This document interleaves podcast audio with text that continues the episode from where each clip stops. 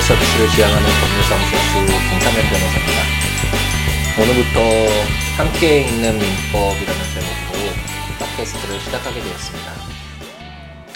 제가 이 년 동안의 영국 유학생활 전에 한 사 년 전쯤이 되겠네요. 그때 나홀로 소송이라는 제목으로 팟캐스트를 잠시 동안 운영했던 적이 있습니다. 음, 당시는 지금과 비교해서는 뭐 상상도 할 수 없을 정도로 지금은 많이 팟캐스트가 알려졌지만 당시만 하더라도 팟캐스트가 그렇게 많은 분들에게 알려져 있지 않았음에도 불구하고 음, 제 팟캐스트를 많은 분들이 들어주시고 좋은 말씀도 많이 해주시고 호응도 많이 해주셨습니다. 그래서 항상 기회가 되면 팟캐스트를 다시 시작해보자 라고 생각을 했었는데 이제 기회가 돼서 함께 읽는 민법이라는 제목으로 팟캐스트를 어, 시작해 보려고 합니다. 제가 블로그를 운영하면서 어, 함께 읽는 민법을 어, 거의 매일 같이 뭔가 민법 한 조문씩 포스팅을 하고 있습니다. 당시에 처음 이제 함께 읽는 민법의 포스팅을 시작하면서 목표했던 것이 어, 한 세 가지 정도였는데 첫 번째는 어, 우리가 법치주의 국가, 법치주의 사회를 살아가고 있음에도 불구하고 법률에 대해서 너무나 어렵고 멀게 느끼시는 분들이 다수인 것 같습니다. 생각해보면 지금 사회를 운영하고 있는 그리고 사람들이 행동하는 하나의 바탕이 되고 기준이 되는 것이 이 법률임에도 불구하고 그래서 항상 옆에 가까이 두고 필요할 때마다 찾아보고 사용해야 되는 도구임에도 불구하고 법률이 너무나 멀리 우리에게 너무나 멀리 일상생활과 너무 멀리 떨어져 있는 것이 아닌가라는 생각이 들었고요. 그래서 비록 뭐 법률 전문가나 법학 시험을 준비하는 학생들의 깊이 있는 내용은 될 수는 없겠지만 음, 많은 분들이 민법 조문을 하루에 한 조문씩 읽어나가면서 법률을 좀 더 쉽고 편안하게 그리고 가깝게 느낄 수 있는 기회를 제공해보자 그런 목표가 있었습니다. 그리고 두 번째는 이렇게 한 점씩 한 점씩 읽어 나가다 보면 어, 이걸 레걸 마인드라고 법률 마인드라고 할 수도 있겠는데 이제 법률에 대해서 두려움이 없어지고 좀 더 가깝게 에, 느끼면서 읽어 나갈 수 있게 됐기 때문에 어, 자기와 관련되거나 자기가 관심 있는 어떤 분야에 대한 법률 그런 것들을 읽게 되었을 때 좀 더 쉽게 어, 좀 더 접근할 수 있는 기회가 되지 않을까, 도움이 되지 않을까라는 생각을 가지고 있었습니다. 그럼 마지막으로는 제 어렸을 적부터 인생의 목표, 지향점이라고 할 수 있는데 모든 사람들이 행복을 느끼는 사회를 만드는데 작은 기여, 작은 노력을 하는 것이 제 삶의 목표입니다. 그동안 사법고시를 합격하고 사법연수원, 그리고 변호사 업무를 하면서 이 사회와 많은 분들에게 도움을 받았습니다. 그렇기 때문에 이제는 비록 작은 것이나마 제가 가지고 있는 것들을 다른 분들과 공유하고 제가 드릴 수 있는 부분은 사회에 환원하는 것이 옳다라는 생각을 항상 가지고 있고요. 음, 함께 읽는 민법의 블로그 포스팅이나 그리고 지금 이제 오늘부터 시작하게 될 팟캐스트, 팟캐스트도 그런 의미에서 그런 목표에서 어, 시작하게 되었습니다. 음, 비록 작은 것이지만 음, 저의 작은 노력이 어, 많은 분들에게 많은 분들에게 조금이나마 도움이 되었으면 하는 바람을 가지고 팟캐스트를 시작해 보고자 합니다. 우선 민법을 왜 읽어야 되느냐, 왜 읽어볼 필요가 있느냐라는 그런 질문을 한번 해보겠습니다. 뭐 다른 법률, 뭐 상법이라든지 뭐 조세법이라든지 형법이라든지 뭐 여러 가지 법률이 있는데 왜 제가 함께 있는 민법이라는 제목하에 민법을 우선 선택을 했을까요?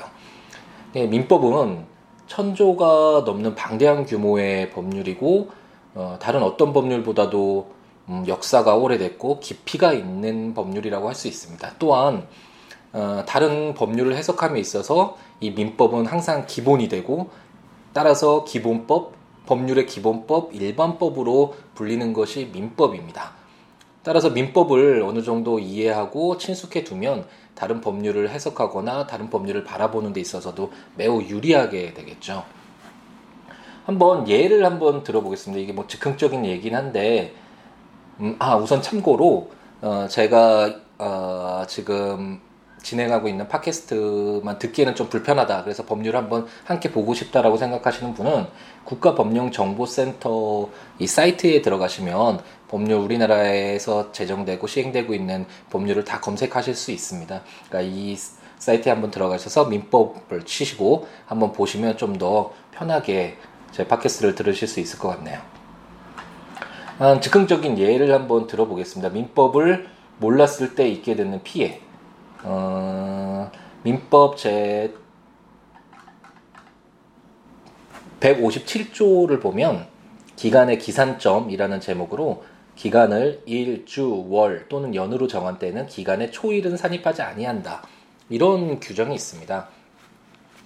근데 많은 분들이 이 규정을 모르시겠죠, 물론. 음, 근데 갑돌이와 을돌이도 이런 규정을 몰랐는데, 서로 친구 사이인데 갑돌이가 자신의 고가 시계를 을돌이에게 빌려줘야 될 상황이 발생했습니다.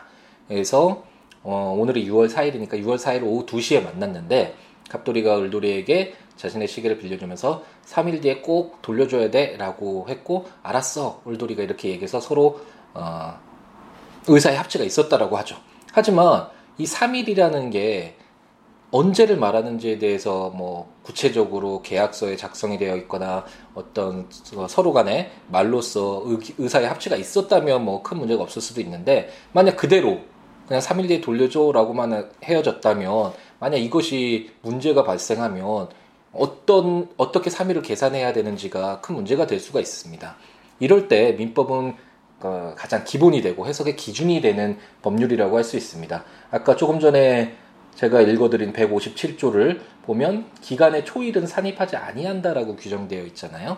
그렇다면 통상적으로 뭐 특별한 양 당사자 간에 초일을 산입하자, 오늘도 산입하는 것으로 하자, 뭐 이런 특별한 사정이 없다면 유월 사일, 오늘은 기간의 초일로 산입되지 않게 됩니다.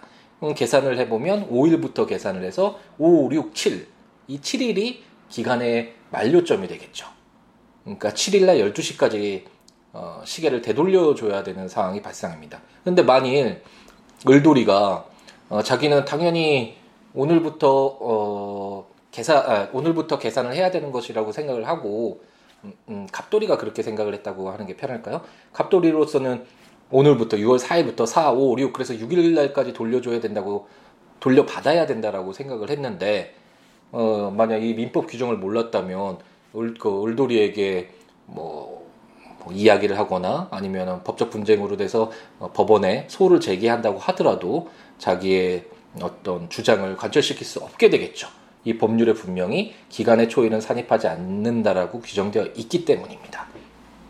물론 지금 말씀드린 거는 뭐 정말 즉흥적인 예라서 이게 적당한 예인지는 모르겠는데, 이렇게 하나하나 조문, 이런 세부적인 걸 아는 것도 물론 중요하지만, 제가 목표로 하고 있는 바는 이처럼 민법을 이렇게 한 조문씩 한 조문씩 편안하고 좀 뭐 즐거울 줄은 모르겠지만 즐겁게 이렇게 읽어 나가다 보면 전체적인 어떤 법률을 바라보고 어떤 현상, 사회적인 자기와 관련되어 있는 일이든 어떤 뭐 다른 일이든 그런 것들을 접할 때 좀 더 음, 법률에 맞게, 법률에 근거한 시각을 가질 수 있지, 있게 되지 않을까 라는 그런 생각을 가지고 있고요. 그런 의미에서 민법을 함께 읽어볼 필요가 있다라는 것이 저의 생각입니다. 그럼 오늘은 제일 장 민법 총칙 중에, 민법은 어, 민법 총칙부터 해서 물권법, 채권법, 어, 그 가족법, 그리고 그 상속법 이렇게 나눠지는데요. 우선 민법 총칙 중에 어, 제일 조와 이 조 통칙 부분, 이 부분을 오늘을 읽어보는 시간을 가져보도록 하겠습니다. 민법 제일 조는 법원이라는 제목하에 민사에 관하여 법률의 규정이 없으면 간수법에 의하고, 간수법이 없으면 조리에 의한다, 이렇게 규정되어 있습니다. 사실 법률이 어려운 것이, 특히 저희가 음, 독일의 어떤 어, 판덱텐 시스템이라고 하죠. 그런 법률 어, 체계를 가지고 있어서 정말 어렵습니다. 네, 전 처음에 제가 법학을 공부할 당시에 정말 이게 우리나라 말을 읽고 있는 건지 아니면 다른 외국어를 공부하고 있는 건지 의심이 들 정도로 음, 한국말 같은데 이해가 전혀 안 되는, 일상생활에 쓰이지 않는 그런 말들이 많더라고요. 물론 요즘에는 그래도 법률 용어를 순화하자라는 그런 사람들의 인식이 공감되어 있기 때문에 많이 좋아진 건 사실이지만, 이 판대된 시스템에서는 어떤 구체적인 문제, 어떤 구체적인 내용을 담고 있는 것이 아니라 어, 법률의 가장 기본적이고 일반적인 것들은 민법 총칙이라는 이런 이름하에 함께 묶어두었기 때문에 이해하기가 정말 어렵습니다. 처음에는. 물론 나중에 저와 같이 그러니까 법률 전문가가 되면 어, 민법 총칙으로 인해서 좀 깔끔하게 정리가 되어 있고 법률 체계도 논리 정연하고 이런 장점이 있는 것은 사실이지만, 어, 법률을 처음 접하거나 어, 예, 법률을 이제 배우고자 하는 사람들에게는 사실 민법 총칙을 처음 보면 정말 난해하고 어려운 부분이 되겠죠. 그 중에 일 조를 딱 보더라도 제목이 법원인데 이 법원이 무엇을 말하는지를 전혀 이해할 수가 없습니다. 처음 읽어보면. 법원이 뭐 음, 대법원, 고등법원, 지방법원 뭐 이런 법원을 말하는 것은 아닐까라는 생각이 우선 들겠죠. 그것이 좀 더 더 친근하고 많이 사용되는 용어니까요. 하지만 민법 일 조에서 쓰이는 법원은 그런 의미의 법원이 아닙니다. 음, 제가 조금 전에 읽어드렸듯이 민사에 관하여 법률의 규정이 없으면 간수법에 의하고 간수법이 없으면 조리에 의한다라고 쓰여 있잖아요. 그래서 이 법원이라는 것이 무엇이냐면 법관이, 이제 법원이 재판을 함에 있어서 적용하여야 할 기준을 말한다고 생각하시면 될 것 같습니다. 음, 쉽게 풀어보자면 음, 법원이 이제 원고와 피고의 서로 주장과 뭐 입증 같은 걸 다 살펴본 뒤에 누가 권리자이고 누가 의무자인가 이런 판단을 하는 데 있어서 우선은 법률을 찾아보고, 법률의 규정이 없으면 간수법을 확인해보고, 간수법이 없으면 상식 또는 사회통념, 법의 일반 원리라고 볼 수 있는 조리의 근거에서 판단한다. 이런 내용이라고 해석하시면 되겠습니다.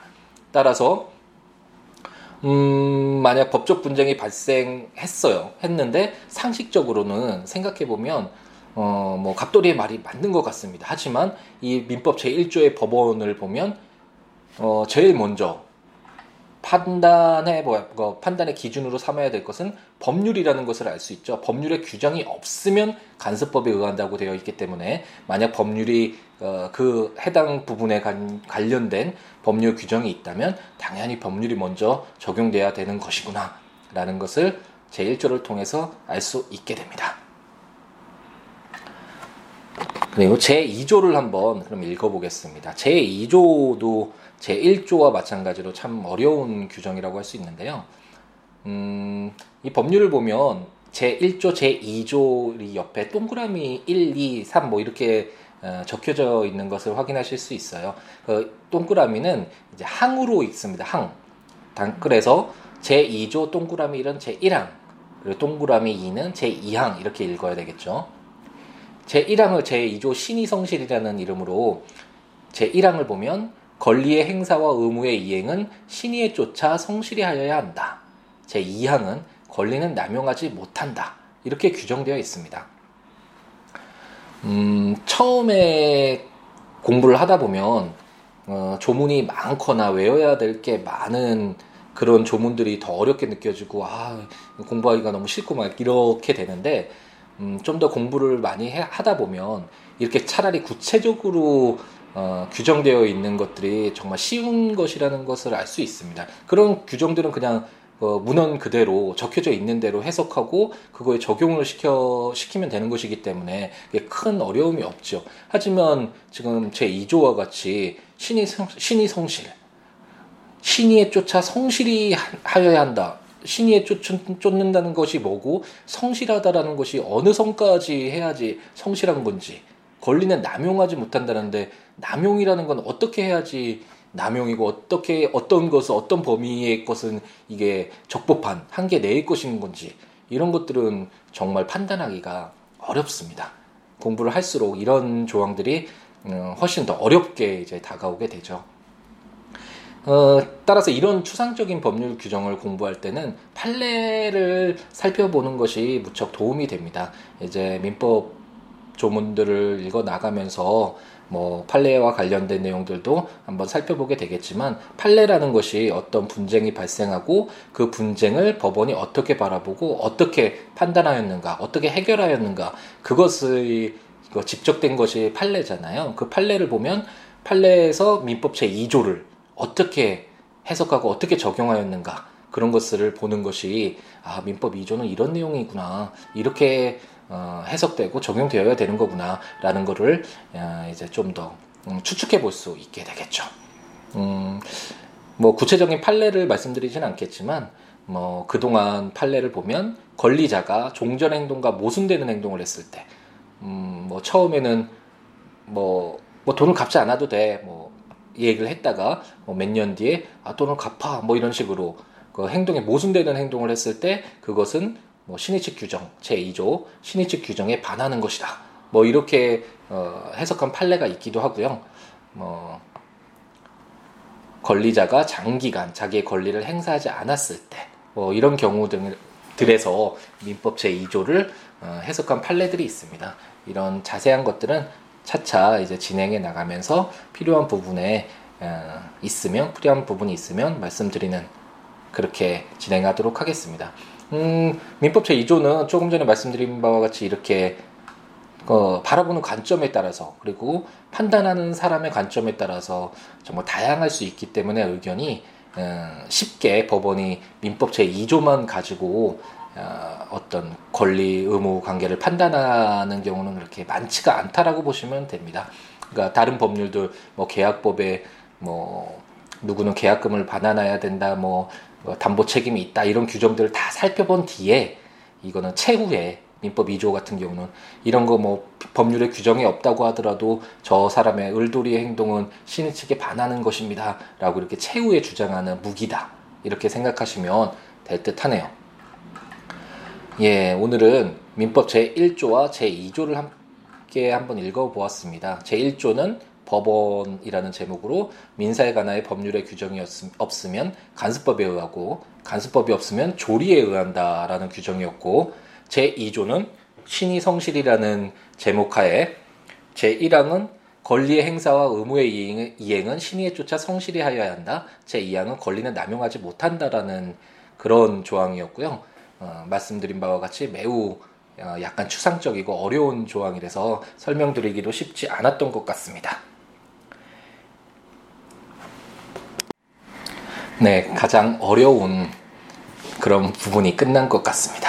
네, 만약에 좀 더 더 완벽까지는 아니더라도 좀 더 나은 음, 내용을 담아서 올리자, 팟캐스트를 올리자라고 생각되면 제 일 회를 마무리 짓지 못할 것 같기 때문에 오늘은 이것으로 어, 마무리를 지으려고 합니다. 어, 오늘 함께 읽었던 제일 조 법원과 제이 조 신의성실은 음, 민법을 읽으면 읽을수록, 공부하면 공부할수록 어려운 조항이기 때문에 제가 말씀드린 그런 대략적인 그런 이해만 하고 넘어가시면 충분할 듯 하네요.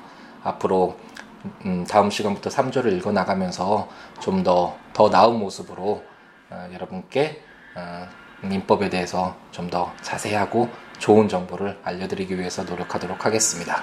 그럼 다음 시간에 만나도록 하겠고요. 어, 궁금한 사항이 있으면 음, 어, 연락을 주시기 바랍니다. 시우로 닷 넷을 치시면 시우로olaw 닷 넷을 치시면 제 블로그니까 그쪽을 통해서 연락을 주시거나, 아니면 음, 공이 육구오구 구구칠공 이쪽으로 전화를 주셔서 뭐 의문나는 사항이 있으면 음, 저에게 연락을 주시기 바랍니다. 감사합니다.